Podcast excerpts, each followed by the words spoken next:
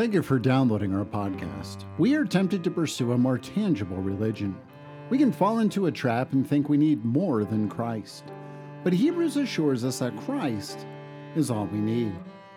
Join us as we study Hebrews to learn more about the great Melchizedekian priest who presides in heaven. Going through this text in the context of what the author of Hebrews is citing, and again, reading Psalms 93 to 100, it's another beneficial thing to do, seeing that progression that's going on in the Psalms. So if you're looking for something to read this week, uh, 93 through 100 really doesn't take that long to read, and it is interesting to see how it begins with kingship and ends with assembling before the king. And so when you think about the context of these Psalms and you think about what it was like for Israel crying out for 400 some years. I mean, imagine that.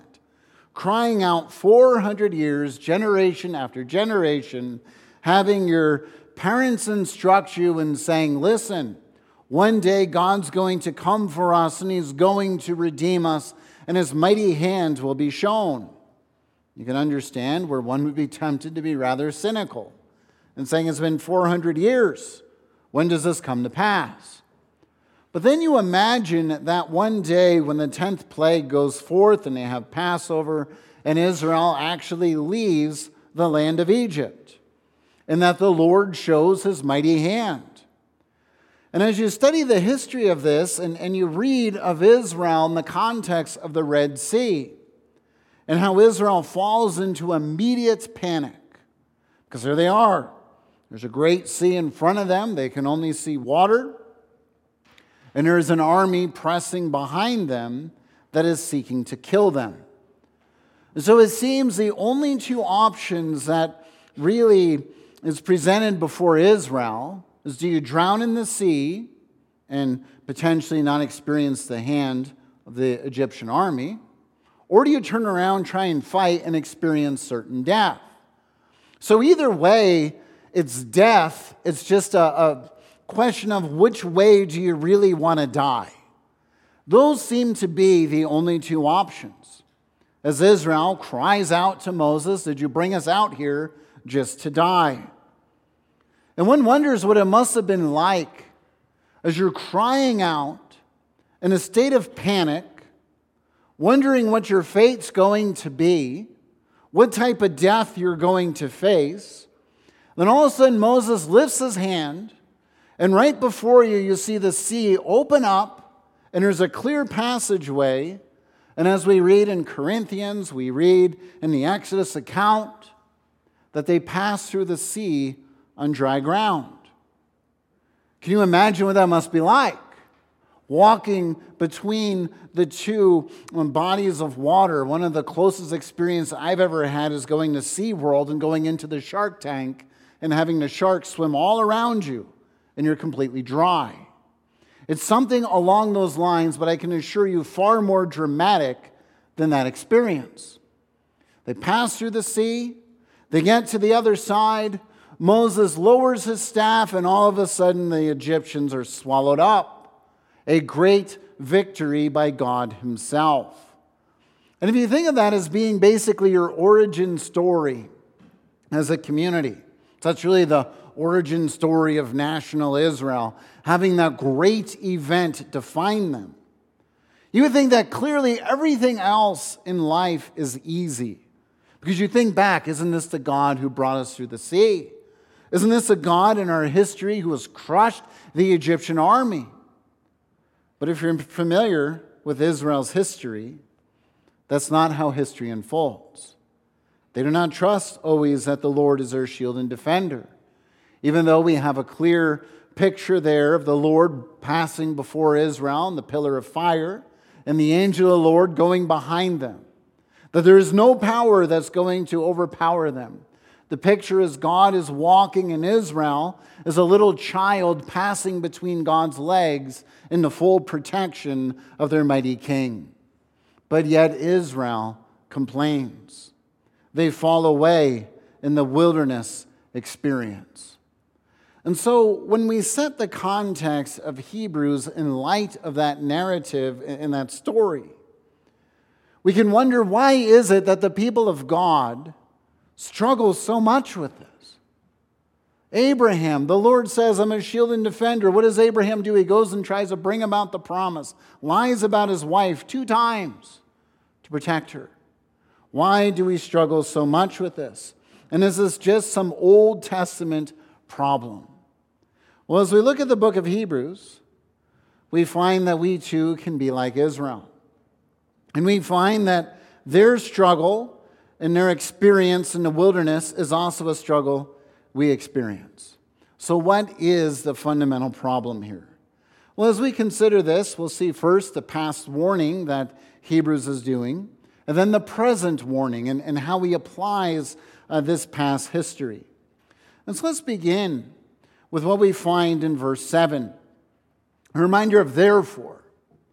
So, the therefore, as I've mentioned before, it's set in the context of the passage. And we have just heard of a contrast between Moses and Christ. Remember, Moses is a servant in the house, faithful, does his task, but he is not over the house. He's not the builder of the house. And so Hebrews wasn't in any way deprecating or, or minimizing the significance of Moses. It's just saying Moses is a man called by God legitimately, brings the word of God legitimately, speaks face to face with God, and brings the word of God, but he is not Christ. And so the, the reminder there is that the words of Moses have teeth. There's, there's authority, there's, there's truth, because it's God who is speaking through his prophet. So now, in this therefore, we have the author of Hebrews calling to our attention a, a particular application here. And he doesn't say, therefore, as David says. No, notice how he cites this.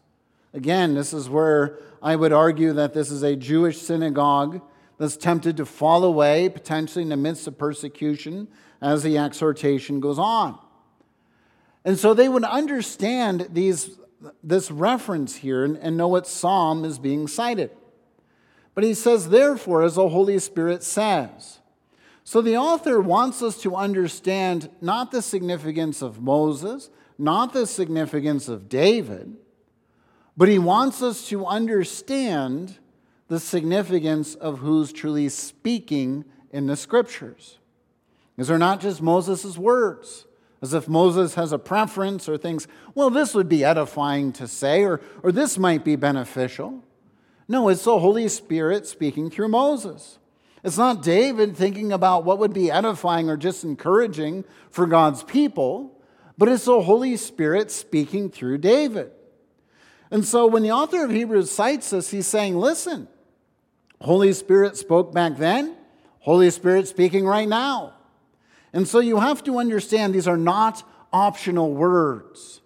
We, we can't go through the scriptures and say, well, I like that, but I don't like this. I, I, I like the part of God's redemption. I just don't like the part about my sin. Uh, so we can cut that out. The reality is, the Holy Spirit, God Himself, is revealing how he interacts with his people. And he cites this particular time and this particular vulnerability with Israel. And as he's citing this time, he's speaking of a time in the wilderness, as we find in the day of the rebellion, the testing in the wilderness. So we're kind of skipping through this a little bit. But as the author of Hebrews writes us, he wants us to understand we find ourselves in this time. And so we can say, well, Israel had a problem, but I don't. The author of Hebrews is saying, listen to the pattern of covenant history. Not only the pattern of God ruthlessly pursuing his people no matter what. I mean, what a wonderful thing hearing the promises of his steadfast love that God always comes to his people, pursues his people, and brings his people into his rest. But there's also a flip side in, in the call for us in our consciousness to pursue our God. And to understand that in this time of covenant history, we are in the time of wilderness. We're not in a time of victory. We're not in a time of, of rest in the sense of where we walk into the glory of heaven, but we are in a time of testing. And so the author of Hebrews is not saying this is something where we have to be down about our experience and say, oh man, there's no hope. But it's a call for us to understand the reality and the concern that we can fall away. We can drift away from our God. And so when the author of Hebrews cites this from the Holy Spirit and applies this to us, this isn't again just one man's opinion. This is a man who writes or preaches, preaches a sermon by the inspiration of the Holy Spirit. And that's why I think it's important. It's not David says or it's not Moses says, it's the Holy Spirit. So he wants us to understand this comes with, with authority. Now, in the citation here, as we've already called attention to the wilderness, the citation of the psalm is from Psalm 95, verses 7 through 11. We sang this psalm as our song preparation, or uh, these verses.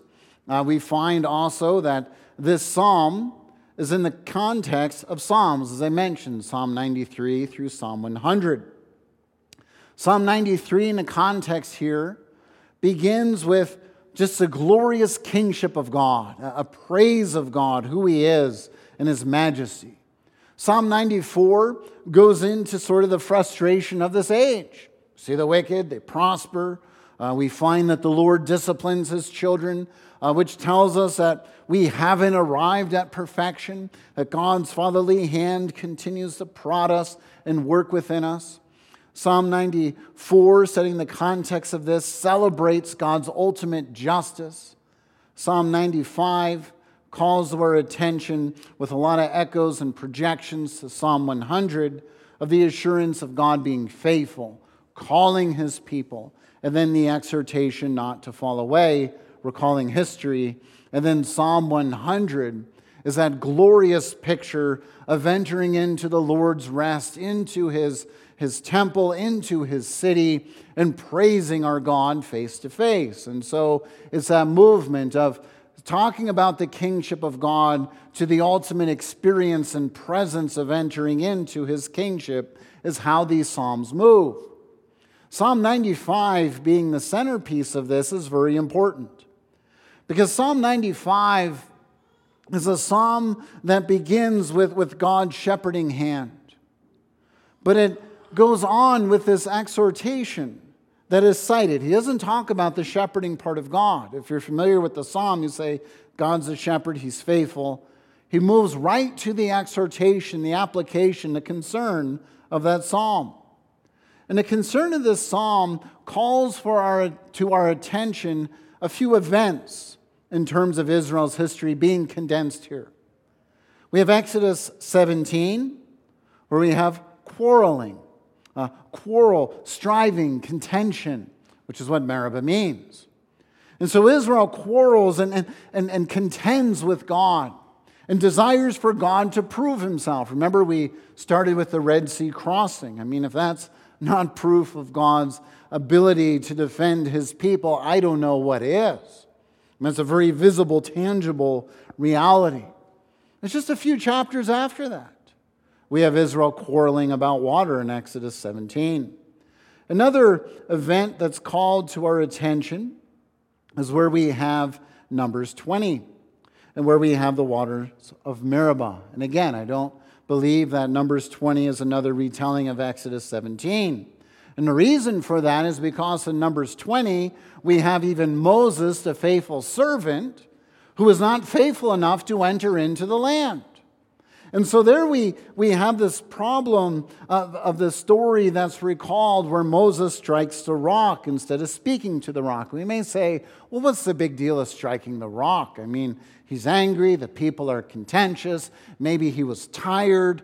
Um, and he just lost his patience and, and just gave in to anger. The problem with Moses striking the rock is how do the Psalms describe God? He is our rock, He is our bulwark, He's the one who stands against all the storms, right? We have the Apostle Paul tell us in 1 Corinthians 10, verse 3, and that rock was Christ. And so for Moses to strike the rock, this is a big deal because it's Moses disciplining God. And so Moses, the prophet, faithful servant, should also be submitting to God and doing his job of speaking the word rather than disciplining God. And so we, we have this problem. It's not just Israel demanding that God prove who he is, but we have even Moses the prophet angry that God does not prove who he is on Moses' terms.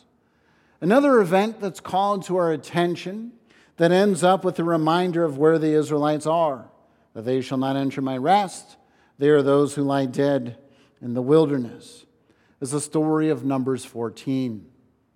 And this is a tragic story where Israel sends the spies into the land. And as they go into the land, they say, Oh, we'll never take these people. God's not strong enough. Never mind the fact that he swallowed the Egyptian army whole in the sea. There's no way that if God goes before us, that, that we're going to fight these people of the land and we're going to be victorious.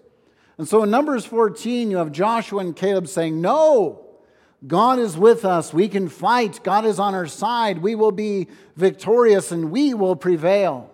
Israelites say, No, no, no. And so the Lord then loses his patience with his people. And he says, These people will not enter my rest. They will die in the wilderness because they're always contending with me. In other words, they live up to their name as those who are always wrestling, always wrestling, always contending with God. And so they die in the wilderness.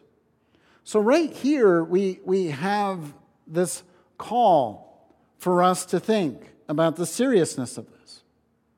Fathers put God to the test. This doesn't end well. It's important to understand what putting God to the test means. It means you're demanding God prove who He is. It is very much the, the usurping of God's authority, of saying, I am God, you will be my servant. I am going to dictate what it takes for you to prove you're really God, and you will do so. Well, the author of Hebrews is saying we can fall into this as human beings, and we need to be aware of this. We need to understand our place. We are the sheep of his pasture. Psalm 93 going to Psalm 100. We are those who will be invited and led into his holy city. We do not conquer this holy city. We do not do this in our strength. We only do this in his power. So the author of Hebrews is saying don't rest in some identity. Don't rest in something you think that, that makes you significant in and of yourself. We find a historic precedent that the very people God redeemed out of Egypt died in the wilderness because they continually demanded that God would prove who he is. So we hear that and we say, okay, we understand this warning and, and we understand we're, we're prone to doing this. So, where is our hope? And this is where we move to the present uh, warning and the present application of this. That when we have the author of Hebrews say, Take care, brothers, you see, not all is lost. He's not writing this to a people he's saying, Here's a message, you're going to drop dead in the wilderness, you will die accursed of God. He's saying, Be, Pay attention, beware of this reality. We've heard about drifting, where you slowly drift away and miss the port. And, and how do we do that? By losing sight of Christ, by not understanding who our great Melchizedekian priest is, and by now demanding this is how redemption's going to look. This is what it's going to look like for me to serve you. No. The author of Hebrews is saying it's the other way around. God's saying, I'm coming to you. This is what redemption looks like. This is what it looks like to serve me. You see, that's the problem of what Israel was doing.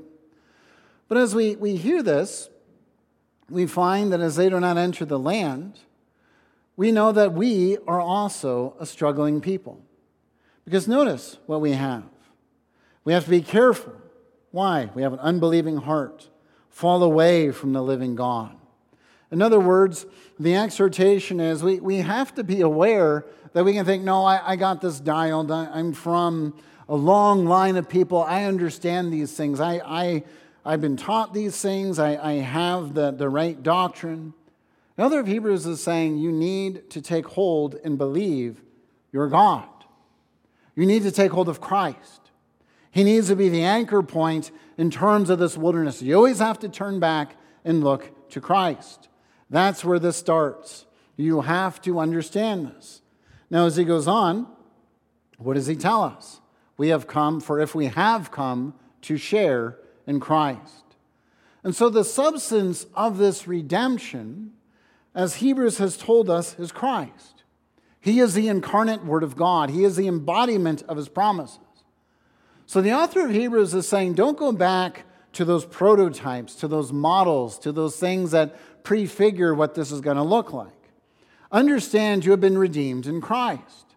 As we're redeemed in Christ, we take on the yoke of Christ. We, we want to live out of gratitude for Christ.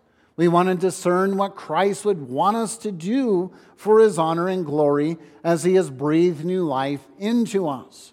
We don't do this perfectly, we struggle, but this is where we also have to understand the application of this. If we step back, we have that warning take care. Don't fall away. Exhort one another every day, as long as it's today. Don't be hardened by your own deceitfulness of sin. And so this tells us that the nature of this wilderness sojourn isn't always so easy. That's one of the things about Christianity. It's not always easy to discern what is pleasing unto the Lord. But yet, nevertheless, this is where we are exhorted to live. And so the author of Hebrews is reminding us that our own unbelief can interfere with who God is. We can doubt that our Lord really is a shield and defender. We can doubt that Christ really has done enough. We can doubt that our Lord really is powerful enough to see us through whatever particular season we're in in life. And the author of Hebrews is saying, do not allow those thoughts to enter into your minds. Do not dwell on those things. Your God is a faithful Savior. We have to continually believe that. He is a faithful Savior. We are those who can be self deceived. We need to see what we're trusting in, in the place of God. We need to see where our minds are, going apart from who we are in Christ. And we need to be locked on the very object of our faith and our redemption. And so when we hear this, we, we have this this exhortation, you know, in verse 14, if we hold our confidence until the end. Now it makes a reference back to Psalm 95. Today, if you hear his voice, do not harden your hearts as in the rebellion. So, this is telling us what can interfere with our own confidence. We can give in to our own cynicism, we can give in to our own doubts, we can question whether or not Christ is really enough, whether God is really able to redeem us. There's a variety of ways that, that this can impact us. We can get to a place where maybe we heed uh, satanic temptations of thinking, well, I'm too broken or I'm too sinful to be redeemed. Christ can't redeem me. I, something else has to happen. so, in that sense, we can lose confidence of the absolute certainty of Christ's work. We might be like the Pharisees. That's another way we can see this in the opposite extreme of having so much confidence in our moral rigor and in our own personal ability that we send Christ to the cross. We don't need him, we're fine on our own. And so that's another way we can fall away.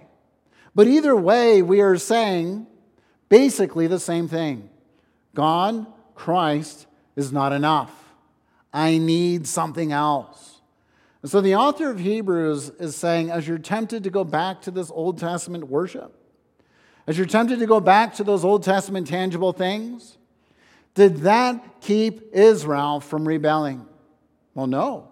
Psalm 95, in the midst of these glorious Psalms of moving to being in the presence of God, they rebelled. It's recalled, or it's called to our attention. It's, it's recalled in that Psalm, Psalm 95. They knew who their God was going on then as we hear this exhortation for us? That as he goes on and he uses this means of calling us.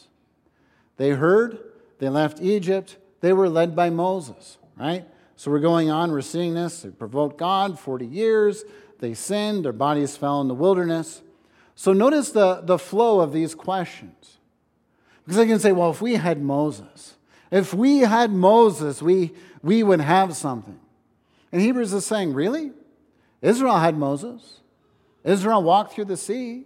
Israel wandered the wilderness for 40 years and their shoes were fine. God showed them again and again in his providential care how he loved them. And what happened to their fate? They died in the wilderness. Now, this exhortation and recollection that they died in the wilderness is telling us they, they died as those who symbolize and show the pattern of curse. They are those who failed to attain the rest. And again, we'll get into, or, or we've talked about how there's a uniqueness in terms of national Israel. But in terms of what he's recalling for us is a pattern of God's redemptive mercy and man's hardness to that redemptive mercy. So the author of Hebrews is laying out for us a significant solution to this. Be tender to your God. Understand our blind spots. Understand how we can be distracted. Understand how we can trust in so many other things to find contentment, to find security, uh, to find peace in this life apart from our Lord. And the author of Hebrews is saying, don't look to those things. Don't be distracted by those things. Don't think that if I just have X, then I'll be happy. If I just get this, then finally I'll find contentment in this age. The author of Hebrews, in recalling this body of Psalms of 93 to 100, has another brilliance. Because there is an absolute assertion in Psalm 93 of the kingship of God. There's a frustration that's expressed in the midst of these Psalms and the ultimate climatic entrance into the heavenly rest of our God, as Psalm 100 communicates. But in the midst of this, there is a struggle, there is a temptation. And the thing we have to have drilled into ourselves and comprehend is as we are a wilderness people, we are under a curse. We are never going to find contentment or a utopia in this age. And I'm not saying that so that we go home and we're just depressed. But the author of Hebrews is saying, listen, if you're trying to find a true Sabbath happy place in this age, you're looking in the wrong place. It's not in this world, it's not in this place. We're broken, we're fallen, we need redemption. We are not going to find the ultimate happy place here. The happy place that we find is continuing on the sojourn, seeing our God as the one who truly has redeemed. And if we're tempted to say, well, you know, Israel had this wilderness experience, we've covered that. They had Moses, they still fell away, as we find verses 16 through 18, where the author of Hebrews goes through the series of questions there. They had Moses, they still fell away. But verse 14 is very important for us to really contemplate on this, isn't it? Because if you've come to share in Christ, so we might say, well, they had the Exodus experience. They saw the Red Sea. And that is an incredible experience, no doubt. Something I truly wish I could have seen myself, as it must have been marvelous to watch the water split in two. But you see, his point is we're missing what Christ has done, aren't we? Because if we have come to share in Christ, he's a priest who has borne our sins, as he's already started to lay out and making payment for our sins. As we start contemplating this, how did Christ do that?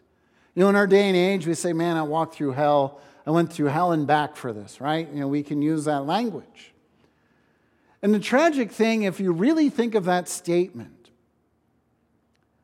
we think of the dark times in history. And there's some dark times in human history of people who have endured atrocious, terrible, inhumane things. And, and we could look at that and say, man, that must have been hell, right? That must have just been absolutely miserable in the sense where it seemed there was no love of God in the midst of that.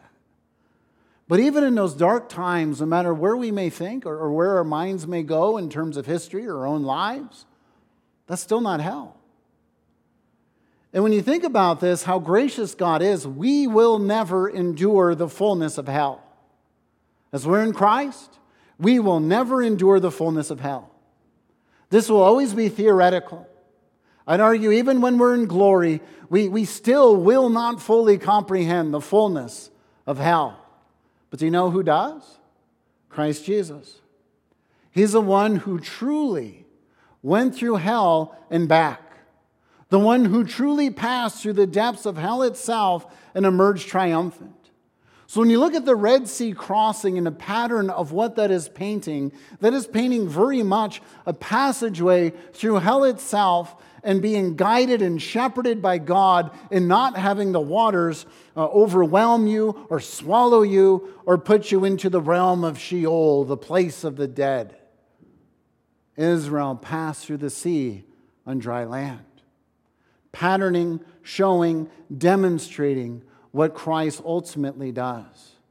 You see, for Israel, truly to go through what Christ experienced, it would mean that they'd have to be swallowed by the waters, endure the fullness of hell, and then God plucking them out of there and putting them on dry land. But this is what Christ has done in our place. And so the author of Hebrews is saying when we are tempted to say, well, Christ isn't enough, how do I know my God really knows this struggle? How do I know that God really is God and can truly redeem? How do I know that I'm not beyond the realm of redemption? Right here. The author of Hebrews tells us in verse 14 we have come to share in Christ Jesus. Let us have that as our anchor point as we're going through this age. Let us not demand that God prove himself. Let us not continually ask God to show himself again and again and again, but to truly believe, fall on our knees before his gracious throne in a cross like posture of humility, falling before his throne of grace and recognizing you have made me worthy. You will bring me to the place of Psalm 100. You are the God who is shepherding and leading. May I follow you in the confidence of the redemption that is mine. And so when we ask that question of, isn't this just an Israelite problem? Isn't this something where we can say, what's really the threat that we face? What's really the fundamental problem? Well, the author of Hebrews doesn't lie to us. He says, You're in the wilderness. It's a time of testing. It's not to say every day is going to be miserable. It's not going to say every day is necessarily a day of suffering and misery. We're going to have different seasons in life. The author of Hebrews is saying, don't rely so much on yourself as to think you don't need God.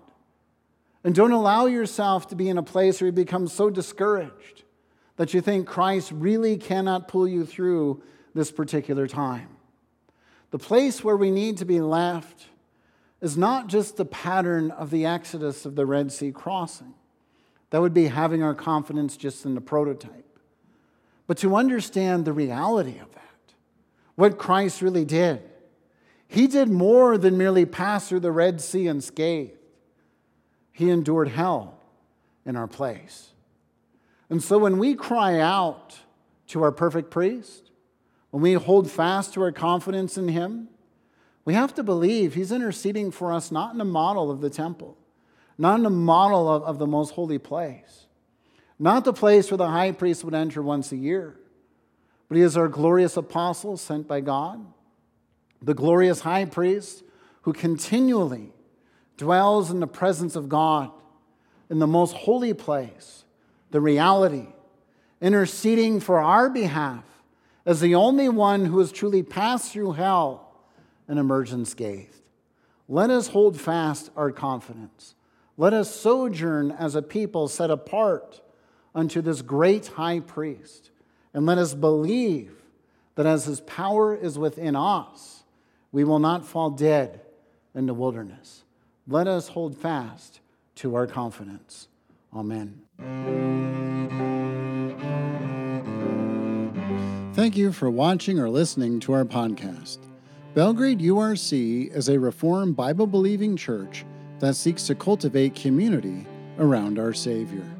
If you desire to learn more about Christianity, please join us for worship each Sunday at 10 in the morning or 6 in the evening. You can do this in person or on our live stream. You can also utilize our archive sermon series on our website, urcbelgrade.com, or subscribe to our current sermon series through most common podcatchers. Until we meet again, may the Lord's blessing and peace be upon you. Mm-hmm.